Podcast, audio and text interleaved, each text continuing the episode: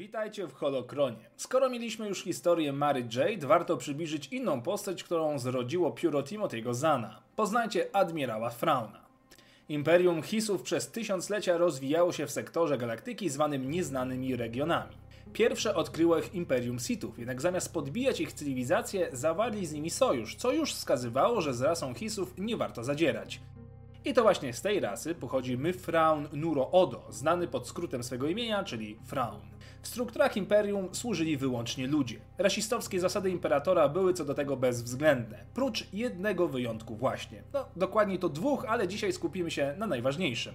His przeszedł za młodu prawie wszystkie ważniejsze szczeble kariery wojskowej, docierając do pozycji komandora w hissańskiej ekspansywnej flocie obronnej. W tym też okresie potajemnie skontaktował się z tajemniczą personą zwaną Darth Sidious, która namówiła go, by powstrzymał pewną wyprawę zwaną lotem pozagalaktycznym, którego historię możecie poznać w książce Poza Galaktykę oraz Rozbitkowie z Nira One. Fraun od zawsze negował zasadę, którą wyznawali inni przedstawiciele jego rasy, która mówiła o tym, że atakować można jedynie wtedy, gdy zostało się już zaatakowanym. Fraun był innego zdania i widział potencjał w atakach prewencyjnych, które były zawsze doskonale zaplanowane i w sumie uzasadnione. Jego działania doprowadziły jednak do zakończenia dobrze zapowiadającej się kariery militarnej, co zwieńczone było dożywotnim wygnaniem z rodzimego Imperium Hisów. A skoro uzdolniony wojskowy był bez pracodawcy, zgłosił się do niego po raz kolejny Darth Sidious, tym razem znany już jako Imperator Palpatine. His dostał się w ręce kapitana Vossa Parka, który dostrzegł potencjał w genialnym taktyku i mimo rasizmu obowiązującego w strukturach Imperium, zaczął osobiście szkolić go w Akademii na Karidzie. Niedługo później Fraun ukończył ją jako najlepszy kandydat w historii Akademii. Dalej czekała go drabinka po szczeblach kariery w marynarce imperialnej. Jako pułkownik otrzymał w dowodzenie swój pierwszy niszczyciel klasy Imperial o nazwie Zemsta. W międzyczasie pilnował pewnego inkwizytora Palpatina imieniem Jarek, który zaczynał być zbyt ambitny. W dalszych podbojach Fraun dokonywał pacyfikacji Sulonu oraz odwiedził sikadiańskie ogrody. W końcu doczekał się pozycji admirała floty. Jaki był jego udział podczas Wielkiej Wojny Galaktycznej, nie wiadomo. Albo zajmował się czymś innym, albo jego działania tuszowano. Wiadomo natomiast, że wraz z Lordem Vaderem doprowadził Imperium do zwycięstwa w bitwie o Derrę 4. Niedługo później Mroczny Lord przekazał mu dowodzenie nad oddziałem komandosów Nogri. Nim jednak powiem o dalszych losach Frauna, warto tutaj powiedzieć nieco o samej jego charakterystyce. Hissowie pałali niezwykłym zainteresowaniem do sztuki, wojskowości i taktyki. Fraun nie był wyjątkiem. Dokładnie analizował wszystkie możliwe dzieła sztuki czy wytwory kultury danej rasy i na tej podstawie był w stanie niemalże bezbłędnie określić dalsze ruchy wroga. Innymi słowy, dzięki rzeźbom, obrazom czy wszelakim dziełom sztuki jakiejś rasy, wiedział jakiej przedstawiciele najprawdopodobniej się zachowają w danej sytuacji. Wymagało to ogromnego intelektu i umiejętności umiejętności taktycznego patrzenia w przód, dalece wykraczającego poza ludzkie możliwości. Fraun był więc po prostu taktycznym geniuszem.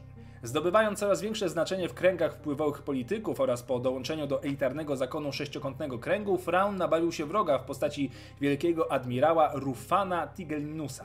Jego przeciwnik nie mógł wybaczyć mu jego pochodzenia i bezustannie dyskredytował go w oczach imperatora, mimo że ten nauczył mu się ufać. Niedługo przed bitwą o Endor, Fraun został w końcu mianowany na najwyższe stanowisko w flocie, wielkiego admirała. Jego awans był jednak trzymany w sekrecie głównie po to, by nie nabawił się dodatkowych wrogów oraz dlatego, iż jego służba w strukturach imperium nie była była publicznie znana. Imperator wysłał Hisa na kolejną ważną misję, tym razem w nieznane regiony, czyli niedaleko domu genialnego taktyka. Tam założyć miał przyczółek imperialny, mający być zapleczem imperium w przypadku najazdu Yuzan Wongów. Jak widać, imperator myślał bardzo przyszłościowo. Oficjalnie został on wysłany na misję kartograficzną, która była niejako karą, która miała udobruchać wszystkich wrogów Hisa. Fraunowi misja wyszła bardzo na rękę. Budował powoli swoje struktury, będąc doskonale świadomym, co dzieje się w galaktyce. Ustanowił placówkę zwaną Wysoką Wieżą na Nira One, tworzył sieć sojuszy oraz zakładał nowe kolonie. Po czterech latach Fraun wraca jednak do rejonów Imperium i wybiera sobie nowy okręt o nazwie Chimera. Część pozostałych sił Imperium dostało się pod władanie Hisa, który mógł realizować swoje ambitne plany. Po kilku kolejnych latach dysponował już jedną czwartą wszystkich pozostałych sił imperialnych, posiadał tytuł lorda i miał władzę absolutną nad podległymi mu rejonami. W końcu jednak admirał stwierdził, że czas rozprawić się z rebelią, czy też z nową republiką. Nim przystąpił do ataku, bardzo wnikliwie badał swojego wroga oraz przygotowywał zaplecze w postaci trzech interesujących technologii, które zabrał ze skarbca imperatora w górze Tantis. Był to generator pola maskującego, cylindry do klonowania Sparti oraz klon pewnego szalonego mistrza Jedi. Nastąpiła masowa produkcja klonów, które szkolone były na szturmowców, a dzięki wykorzystaniu isalamirów ich proces dojrzewania był kilkakrotnie szybszy niż normalny. Jorus Suboat był świetnym koordynatorem militarnych potyczek w walce z Nową Republiką, jednakże cena za jego pomoc była wyjątkowa. Żądał uczniów do szkolenia. Wybór padł na Luka Skywalkera oraz nienarodzone jeszcze dzieci jego siostry. Atak agentów Nogri na rodzinę Solo został jednak odparty. Generator pola maskującego pozwalał przeprowadzać Fraunowi wiele ryzykownych, ale bardzo skutecznych misji. Mimo porażki podczas próby zajęcia stoczni z Louis Van, Fraun nie ustępował w działaniach i zapewnił sobie jeszcze większą wygraną. Odnalazł i zagarnął 179 z 200 pancerników Rendili, zwanych słynną flotą katańską.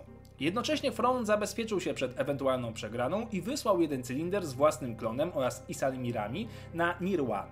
Tam, ukryty w bazie klon, czekał na przebudzenie po 10 latach. Podczas wielu bitew Imperium nieraz zaszło za skórę wielu rasom galaktyki. Jedną z nich była rasa Nogri, których planeta została straszliwie zatruta. Fakt o udziale Imperium był jednak ukrywany w tajemnicy. Księżniczka Leia odkryła prawdę i przekonała dumną rasę, że stoją po złej stronie konfliktu. O tym nie wiedział Thrawn, który korzystał z usług Nogri jako osobistych ochroniarzy. Podczas bitwy o Bilbringi, jeden z nich imieniem Rukha wbił sztylet w serce admirała podczas decydującego starcia. Życie admirała dobiegło końca. Został jeszcze jego klon, ten został jednak zniszczony przez Luka i Marę podczas ich wizyty w tajnym kompleksie Frowna. Ostatnia deska ratunku dla Hisa przepadła. Mara miała obawy, iż Frown posiadał jeszcze jednego klona ukrytego gdzieś w odmętach galaktyki. Jednak celem nadrzędnym Frowna było odparcie inwazji nieznanego wroga, czyli Yuzan Wongów. Podczas całej ich kampanii admirał, o ile żył, nie dał o sobie znać, a ponieważ legendy kończą się niewiele później, historia Frowna dobiega końca. Dobra wiadomość to natomiast taka, że Thrawn mimo wszystko ocalał z legend. Zawitał bowiem w serialu Rebelianci, co tym samym przenosi go do kanonu. W tym póki co jest cały i zdrowy. Kto wie, jak tutaj potoczą się jego przygody. Dzięki za oglądanie, zostawcie suba i zobaczcie poprzednie odcinki, może znajdziecie coś dla siebie. Niech moc będzie z wami.